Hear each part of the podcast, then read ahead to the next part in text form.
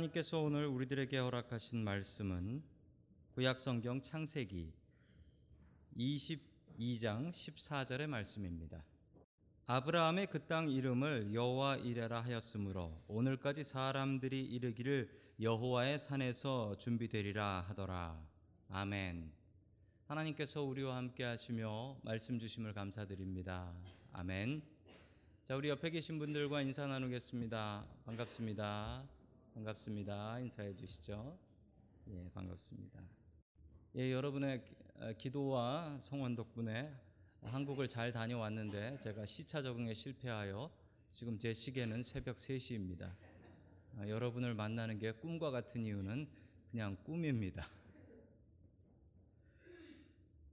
아들을 세 명 키우는 아버지가 있었습니다. 어린이날 아버 아, 학, 회사에서 애들 장난감을 한 개를 줬습니다.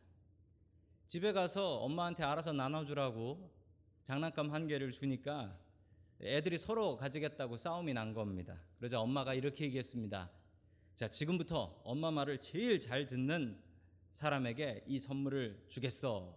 라고 말하자 예, 아들 셋이 서로 얼굴을 이렇게 바라보며 고개를 끄덕끄덕 하더니 예, 한 마음으로 이렇게 얘기했습니다. 그러면 이건 아버지 거네요. 아버지가 제일 어머님 말씀 잘 들으니까요. 적어가면서 어, 알지도 못하는 중국 분이 저에게 장난감을 보내주었습니다. 저는 충분히 받을 자격이 있다라고 생각합니다. 자, 성경에 나오는 공처가들이 있습니다. 공식 1호 공처가는 아내의 말을 듣고 선악과를 덥석 집어먹은 아담, 아담이 1호입니다.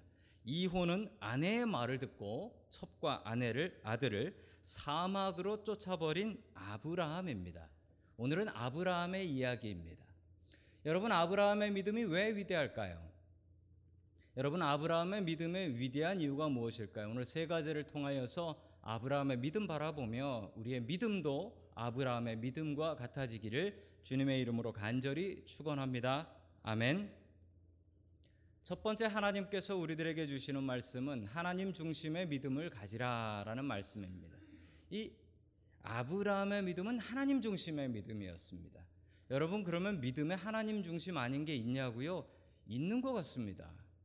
어떤 사람은 믿음의 중심에 하나님 놓고 내가 하나님의 일꾼 돼야지라고 생각하는 사람이 있고 어떤 사람은 믿음의 중심에 자기를 넣어서 하나님을 나의 일꾼 삼아야지 내가 하나님께 복 받아야지 라고 생각하는 사람도 있는 것 같습니다. 여러분 아브라함의 믿음은 하나님이 항상 중심에 있는 믿음이었습니다. 우리 창세기 22장 1절의 말씀을 같이 봅니다. 시작. 이런 일이 있은 지 얼마 뒤에 하나님이 아브라함을 시험해 보시니 그를 부르셨다. 아브라함아 하고 부르시니 아브라함은 예 여기에 있습니다 하고 대답하였다. 아멘. 이런 일이 있은 지 얼마 뒤에 그러면 이런 일이 무엇인지 좀 알아야 될 것 같습니다. 이런 일이 무슨 일이냐면 이 앞에 있었던 일인데요. 그 일은 아브라함이 믿음으로 백살의 아들을 이삭을 낳았습니다. 그리고 약 10년 정도가 지난 것 같습니다. 아마 아브라함의 나이가 110살 이상이 된 것 같습니다. 이삭을 낳기 전에 믿음이 부족해서 사라의 여종이었던 이집트 여자 하갈에게서 이 첩이죠. 첩으로 들여서 첫째 아들은 이스마엘, 아랍의 조상입니다. 이스마엘을 보았지만 이 집안에는 항상 싸움이 있었습니다. 다툼이 있었지요. 두 아들 간의 다툼이 있었고 그리고 첩과 아내와의 다툼이 있었던 것입니다.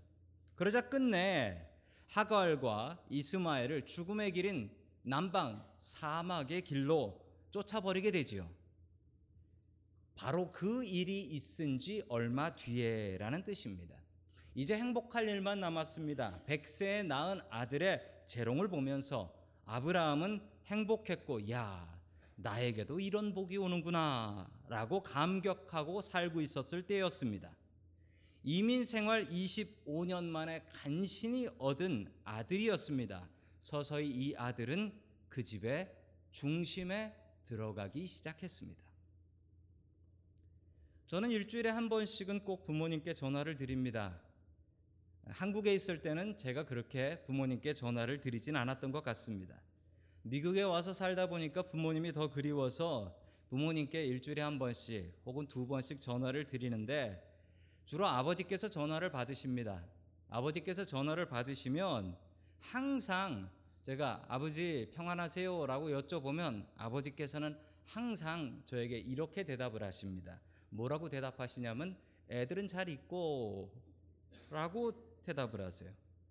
그 애들이 아버지의 애면 전데 왜 내 애들 안부를 아버지께서 물어보시는 걸까요? 저는 아버지 안부가 궁금해서 전화를 드렸는데 왜 아버지는 제 안부는 궁금하지도 않고 손주들 안부만 물으시는 걸까요? 여러분 백세에 얻은 손자 귀하지요. 그런데 백세에 얻은 아들은 얼마나 귀할까요? 서서히 이삭은 아브라함 삶의 중심을 차지하기 시작했던 것입니다. 여러분 자식이 우상이 되는 시대에 살고 있습니다. 어른 물건은 불황이 있대요. 어른 물건은 돈 없으면 안 산대요. 애들 물건은 돈 없어도 빚내서 산대요. 그래서 이걸 어려운 말로 angel industry라고 합니다. 애들 용품은 불황이 없대요. 부모님들이 자신의 노후를 준비할 돈까지도 혹은 부모님을 모셔야 할 돈까지도 다 빼서 자식의 미래에 투자합니다. 자식의 교육을 위해서는 어떠한 희생이라도 마다하지 않습니다. 심지어 자식의 행복을 위해서라면 한국에서는 작은 고시원 방에 아버지 혼자 누워서도 행복하며 견딜 수 있다라고 합니다. 기러기 가족이죠. 가정의 중심에 자식들이 들어가 있습니다. 모든 것이 자식 중심으로 돌아가는 세상이 되어버렸습니다. 그리고 부모님들은 행복하신가요? 그렇게 자식들 키워놓고 자식들 대학 가고 나면 그 빈 둥지, 빈 자리 안에 주저앉아 한없이 웁니다. 이제 나는 무엇을 위해서 살아야 하나? 자식이 우상이 되는 세상에 우리는 살고 있는 것입니다. 아브라함의 믿음에 문제가 생겼습니다. 항상 하나님 중심으로 살았던 그의 삶에 하나님 대신에 자신의 아들 이삭이 중심으로 들어가고 있었던 것입니다. 그때 위기를 느끼신 하나님께서 아브라함을 부르시고 아브라함에게 시험을 주십니다. 다 함께 2절의 말씀을 같이 봅니다. 2절입니다. 시작. 하나님이 말씀하셨다. 너의 아들 내가 사랑하는 외아들 이삭을 데리고 모리아 땅으로 가거라. 내가 너에게 일러주는 산에서 그를 번제물로 바쳐라. 아멘. 하나님께서 이 문제를 너무 잘 아셨습니다. 그리고 하나님께서 아브라함에게 말씀하시는데 그 말씀하시는 모습이 조금 독특합니다. 여러분 화면에 보시면 아브라함이 무엇을 바치라고 합니까? 아브라함에게 이삭을 바치라는 거죠. 그냥 딱 한마디로 얘기하면 됩니다. 너 이삭을 바쳐라. 그러면 되는데 하나님께서 이렇게 말씀하십니다. 너의 아들, 내가 사랑하는 외아들, 이삭. 여러분, 하나님께서 이 이삭을 부르시는 이름이 아주 독특합니다. 그 이유는 뭘까요? 네가 그토록 사랑하고 네 삶의 중심에 넣고 있는 내 아들, 내가 사랑하는 외아들. 영어로 보면 your son, your only son, Isaac. 이렇게 나와요. 자기도 모르는 사이에 이삭은 아브라함의 삶의 중심에 들어가 있었던 것입니다. 여러분, 하나님의 시험은 이유가 없이 오지 않습니다. 분명한 이유가 있기 때문에 아브라함의 중심에 이삭이 너무도 중요하게 우상처럼 들어가 있었기 때문에 하나님께서는 아브라함에게 시험을 주셨던 것입니다. 여러분, 아이들이 자기가 귀한 것을 압니다. 자기 중심으로 집안이 돌아가는 것을 압니다. 여러분 바꿔야 합니다. 그 중심에 누가 계셔야 할까요? 그 중심에는 하나님이 계셔야 합니다. 우리 집의 중심은 무조건 하나님이라는 것을 내가 알고 우리의 자녀들이 알 수 있어야 합니다. 그렇지 않다면 하나님께서 우리들의 가정을 아브라함의 가정처럼 시험하실 것입니다. 하나님 중심인 가정이 되십시오. 하나님을 왕으로 삼는 가정이 되십시오. 자녀가 아니더라도 누구든지 자신의 마음 속에 우상이 있습니다. 삶의 중심과 삶의 목표가 있습니다. 하나님 아닌 다른 것이 있습니다. 바로 그것이 우상입니다. 여러분, 여러분의 우상은 무엇입니까? 그것을 내려놓고 하나님을 나의 삶의 중심에 세울 수 있는 저와 여러분들 될 수 있기를 주님의 이름으로 간절히 축원합니다. 아멘. 두 번째 아브라함의 믿음은 행동하는 믿음이었습니다. 여러분 우리는 행동하는 믿음 갖고 살아야겠습니다. 여러분께 퀴즈를 하나 냅니다. 아, 청소부는 집에 가서 청소하지 않는답니다. 지겨워서. 요리사는 집에 가서 요리하지 않는답니다. 하루 종일 요리하니까 지겨워서. 밖에서 하던 일을 집에 가서도 그대로 하는 사람은 누구일까요? 어떤 직업일까요? 목사입니다. 밖에서 하는 설교 집에 가서도 합니다. 애들에게. 저는 겉이나 속이나 똑같은 목사입니다. 목사도 자식을 가르치는 일은 참 어렵습니다. 어떻게 교회에서의 제 모습과 집의 모습이 똑같겠습니까? 여러분, 저의 교회에서 모습과 같으려고 노력하지만 다를 때가 참 많이 있습니다. 여러분, 제가 아이들한테 이렇게 해야 된다, 저렇게 해야 된다 말로 하는 것을 아이들이 들을까요? 여러분, 아이들은 저의 말을 통해서 배우지 않더라고요. 제 행동을 통해서 배우더라고요. 제 행동이 말하고 맞으면 야, 저건 따라해도 되는 거. 그리고 제가 말만 하고 행동 안 하는 건 저건 잔소리. 그러면서 한쪽 귀로 흘려버리더라고요. 자식 교육은 이래서 어렵습니다. 아이들이 24시간 저와 같이 합숙하기 때문에 그렇습니다. 제 삶이 바뀌어야 자녀들이 따라오지요. 자, 우리 계속해서 3절의 말씀 같이 봅니다. 3절입니다. 시작. 아브라함이 다음 날 아침에 일찍이 일어나서 나귀의 등에 안장을 얹었다. 그는 두 종과 아들 이삭에게도 길을 떠날 준비를 시켰다. 번제에 쓸 장작을 다 쪼개어 가지고서 그는 하나님이 그에게 말씀하신 그곳으로 길을 떠났다. 아멘. 아브라함이 왜 아침 일찍 자식 바칠 여행을 떠났을까요? 너무 기대돼서 그랬을까요? 여러분 이건 부모의 마음이 아니지요. 혹은 어떤 분들은 아브라함이 너무 믿음이 좋아서라고 설명하시는 분도 있는데 제가 느끼기엔 그런 것 같지 않습니다. 여러분 다음 날 아침이면 자기 아들 죽일 마지막 여행, 마지막 제사를 드리러 떠나야 됩니다. 여러분 잠이 올까요? 여러분 여기서 잠이 오면 아브라함은 사람이 아니고 알파고입니다. 사람이라면 그럴 수가 없어요. 내일 아침에 자기 자식 바치러 가야 되는데 잠이 올 부모가 어디 있겠습니까? 잠이 안 오죠. 밤새 뜬 눈으로 지샌 거예요. 고민하면서 고통스럽게 밤새 뜬 눈으로 지새고 아침이 되니까 그냥 자리를 박차고 일어난 겁니다. 이 고통을 빨리 끝내야겠다. 그리고 여행 준비를 시작합니다. 이게 이게 부모의 마음이겠지요. 자, 계속해서 4절의 말씀을 같이 봅니다. 시작. 사흘 만에 아브라함은 고개를 들어서 멀리 그곳을 바라볼 수 있었다. 아멘. 그리고 사흘 만에 아브라함이 그 모리아산이라는 곳에 이릅니다. 이 모리아산은 예루살렘입니다. 예루살렘에 있는 산을 이 모리아 산이라고 성경학자들은 보고 있습니다. 아브라함이 있었던 곳은 어디였냐면 부헬셰바라고 해서 이스라엘 최남단 지방이었습니다. 거기서 예루살렘까지 걸리는 시간은 어느 정도일까요? 여러분의 도움, 아, 여러분의 이해를 돕기 위해서 구글 지도를 통해서 보니까 부엘세바에서 예루살렘까지 거리는 57마일이고 그리고 소요 시간은 쉬지 않고 걸었을 때 약 19시간 40분 정도가 됩니다. 당시 사람들이 이동했던 경로였기 때문에 정확한 시간이라고 생각할 수 있습니다. 정확히 3일 만에 즉 그렇다면 아브라함은 이 여행을 쉬지 않았다라는 것입니다. 하루에 8시간씩 해 떴을 때 걸어서 3일 만에 모리아산이라는 곳에 도착하게 됩니다. 그 가는 동안 자기의 아들과 3일 동안 아름다운 대화를 시작합니다. 자, 계속해서 7절의 말씀을 같이 봅니다. 시작. 이삭이 그의 아버지 아브라함 말하였다. 그가 아버지 하고 부르자 아브라함이 얘야 왜 그러느냐 하고 대답하였다. 이삭이 물었다. 불과 장작은 여기에 있습니다마는 번제로 바칠 어린 양은 어디에 있습니까? 아멘. 이삭이 예배를 잘 알고 있었습니다. 예배에는 재물이 있어야 한다. 그런데 재물이 없다. 여러분 이삭이 예배를 드릴 때 재물이 필요하다는 것, 불이 필요하다는 것, 이 모든 것을 누구에게 배웠을까요? 교회 가서 배웠을까요?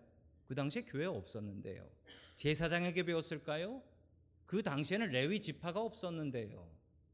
여러분 그러면 이삭이 이 예배와 이 신앙을 누구에게 배웠을까요? 아버지에게 배웠습니다. 아버지에게. 여러분 100년 전으로 거슬러 올라가 볼까요? 100년 전에 아들이 자식이 누구에게서 세상을 배웠을까요? 자기 아버지에게 배웠습니다. 걸음마를 떼기 시작하면 아버지와 같이 일터에 나가서 논 메고 밭 메고 그러면서 세상을 배우고 말을 배웠습니다. 여러분 딸들은 어떻게 세상을 배웠습니까? 집에서 어머니 일을 도우면서 어머니에게서 세상을 배웠습니다. 여러분 이삭은 믿음을 아버지에게서 배웠습니다. 여러분 그 역할을 버리지 마십시오. 부모로서 분명히 자녀들에게 혹은 손주들에게 가르쳐야 될 믿음의 본이 있습니다. 계속해서 8절의 말씀입니다. 같이 읽습니다. 시작. 아브라함이 대답하였다. 얘야, 번제로 바칠 어린 양은 하나님이 손수 마련하여 주실 것이다. 두 사람이 함께 걸었다. 아멘. 두 사람이 함께 걸어가면서 이야기를 시작합니다. 그래 아들아, 그래 아들아. 하나님께서 이 재물 손수 준비하여 주실 것이다. 라고 말씀했습니다. 아브라함의 말은 하나님께서 손수 내려주신 내 아들, 네가 바로 재물이다. 이 얘기를 못 하겠는 거예요. 이상 네가 이 제사의 재물이다라는 말을 감히 할 수가 없었던 거예요. 그래서 이 말을 돌려서 이야기합니다. 하나님께서 준비하실 거야. 하나님께서 준비하실 거야. 여러분 이 말이 뒤에 보면 기가 막힌 믿음의 고백으로 바뀌게 됩니다. 이렇게 아버지와 아들은 눈물겨운 이 3일간의 여행과 대화를 하며 모리아 산으로 가게 됩니다. 어, 주님의 은혜로 지난 주간 동안 한국에 잘 다녀왔습니다. 여러분 기도로 도와주셔서 참 감사를 드립니다. 저희 아버지가 뇌경색이 오시기 시작했습니다. 그래서 어, 병원에서 뇌경색 진단을 내렸습니다. 아버지와 병원을 같이 다녔습니다. 며칠 동안 병원을 같이 다니고 또 어, 평소에 같이 다녔던 시장이 있습니다. 시장에 같이 아버지와 일부러 나갔습니다. 아버지 저랑 같이 좀 걸어요. 그러면서 거기 갔던 시장이 어디냐면 저 초등학교 때 어렸을 때 저희 아버지께서 친구가 별로 없으셨나 봐요. 꼭 술 드시러 가시면은 저를 술 친구 삼아서 데려가셨습니다. 막걸리를 드시면서 저는 안 먹고요. 저는 저는 저는 닭다리를 뜯고 저희 아버지는 막걸리를 드셨는데 그러면서 저를 그렇게 술 친구 삼아서 데리고 다니셨어요. 이 아버지와 대화를 나누면서 이렇게 저렇게 걷는데 아버지 말씀하시는 게 많이 어눌해지신 것을 느끼면서 참 마음이 아팠습니다. 이런저런 대화를 나누는데 일부러 그렇게 걸으면서 이야기를 하는데 참 마음이 아팠던 게 이제 다음에 뵐 때 우리 아버지는 이렇지 않을 거다라는 생각을 하니까 그냥 가슴이 아프더라고요. 너무 아쉽고 너무 안타깝고 아 정말 불효하는구나라는 생각이 들었습니다. 여러분 여러분들은 여러분의 자녀들과 혹은 여러분의 가족들과 같이 걸으시며 이야기를 나눠 보신 기억이 있으십니까? 너무 바빠서 그럴 시간 없으시다고요. 여러분, 이런 기회가 항상 우리를 기다리고 있을까요? 어제는 세월호가 세월호 사건이 있었던 2년이 됐던 날이었습니다. 즐겁게 수학여행 떠났던 아이들이 싸늘한 시신으로 돌아왔습니다. 그 부모들은 2년 동안 잔인한 시간을 보냈습니다. 어른들의 잘못으로 아이들이 희생되었습니다.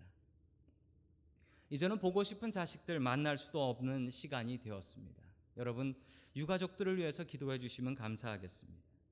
여러분, 그리고 기회가 있을 때, 만약 우리에게 기회가 있다면 가족들과 대화하십시오. 가족들에게 신앙의 모범을 보여야 되는 부모의 역할을 절대로 버리지 말아 주시면 감사하겠습니다. 저는 종종 가족들과 길을 걷습니다. 장 보러 갈 때, 뭐 걷는 걸 좋아해서 장 보러 갈 때 아이들을 데리고 나가기도 하고요.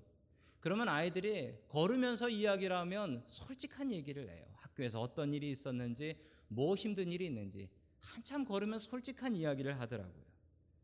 아내와도 자주 길을 걸으러 나갑니다. 저녁 때 해지고 나면은 어, flashlight 들고 나갑니다. 그리고 대화를 하면 집에서는 별로 대화를 안 하는데 아내하고 이제 언덕을 올라가면 물론 제가 잘 걷기 때문에 아내는 헐떡거리면서 근데 이야기를 하는데 뭐 걸으러 나온 거지 얘기를 하러 나오는 건지 모르게 말을 정말 잘해요. 그래서 저희 아들이 한 번은 우리 엄마 말하는 건 랩하는 것 같아요라고까지 했던 기억이 납니다. 여러분 대화하는 가정이 아름다운 가정입니다. 여러분들의 가정은 얼마나 대화하고 계십니까? 서로 간에 대화하십시오. 그리고 하나님과 대화하십시오. 하나님과 대화가 있고 가족 간의 대화가 있는 아름다운 가정 될 수 있기를 주님의 이름으로 간절히 축원합니다. 아멘.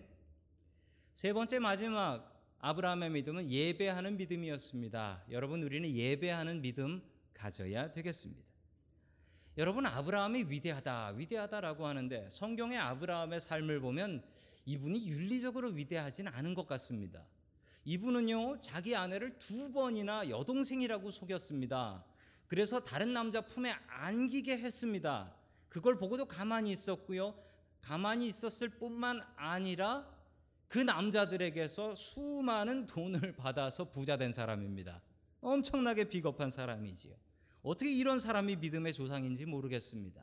그러나 여러분 아브라함의 중심에는 항상 예배가 있었다는 사실을 명심하십시오. 아브라함이 인정받았던 이유는 예배로 인정받은 것입니다. 그의 삶이 무척 윤리적이어서가 아니라 그는 항상 예배로 하나님 앞에 인정받았던 사람이었습니다. 자, 계속해서 구절의 말씀을 같이 봅니다. 시작. 그들이 하나님이 말씀하신 그곳에 이르러서 아브라함은 거기에 제단을 쌓고 제단 위에 장작을 벌려 놓았다. 그런 다음에 제 자식 이삭을 묶어서 제단 장작 위에 올려 놓았다. 아멘. 이때 이삭의 나이가 어느 정도였을까 알 수가 없습니다. 그런데 짐작하기는 이삭이 자기를 태울 만큼의 장작을 자기가 스스로 지고 갔다는 사실입니다. 여러분, 자기를 태울 만큼의 장작을 자기가 질 만한 나이가 어느 정도일까요? 아무리 적게 잡아도 10살은 넘어야겠지요. 10살은 충분히 넘어야지 자기를 태울 만한 장작을 자기 스스로 질 수가 있을 것입니다. 이제 아브라함의 나이는 110살을 넘어가는 나이일 것입니다. 제 몸 가누기도 힘들어서 자기가 장작 질 수 없어 자기 아들에게 지게 한 것이죠. 여러분 이삭이 마음만 먹었다면 나이 드신 자기 아버지를 밀쳐내고 도망가는 것은 일도 아닐 것입니다. 그렇겠지요. 장작 하나 지지 못하는 자기 아버지 이, 이 영감이 미쳤나 그러고서 치고 도망가면 이 청소년을 어떻게 잡을 수 있겠습니까? 여러분 이삭이 잡혀서 묶여서 재단 위에 올라간 게 아닙니다. 이삭이 스스로 순종하는 마음이 없었다면 이 일은 절대 가능한 일이 아니라는 사실입니다. 이 순간이 아브라함 믿음의 최고의 순간입니다. 본토와 친척과 아비의 집을 떠나서 떠날 때는 자기의 믿음으로 왔습니다. 여러분 믿음의 조상이 되려면 자기 혼자 잘 믿어서 될 일은 아니지요. 자기의 자녀들이 바른 믿음 가져야겠지요. 이삭의 믿음이 더 커졌습니다. 자기의 목숨을 내어놓는 그 제사에 스스로 묶임을 당합니다. 이제 믿음의 가정, 믿음의 자손이 생겨나는 순간입니다. 저희 집은 가정 예배를 매일 드립니다. 무슨 일이 있어도 가정 예배만은 꼭 드립니다. 여러분 아이들이 내일 시험이다라고 바빠가지고 밤늦게까지 공부할 때도 저희 집은 무조건 밤 9시 되면 가정 예배 드립니다. 시험이라고 해서 예배 안 드리면 시험이 중요한 겁니까? 예배가 중요한 겁니까? 시험이 중요한 거지요. 예배가 더욱더 중요합니다. 그래서 항상 저희 집은 예배 드립니다. 저희 가족들 간에는 목사의 집답지 않게 가끔 다툴 때도 있습니다.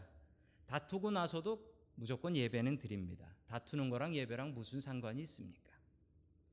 저희 큰아들이 2년 뒤면 대학을 갑니다. 이제 혼자 어디 가서 믿음 생활해야 되는데 그거 생각하면 제가 너무 애 같아서 조금이라도 더 예배의 습관 주려고 조금이라도 더 말씀 가르치려고 애를 씁니다.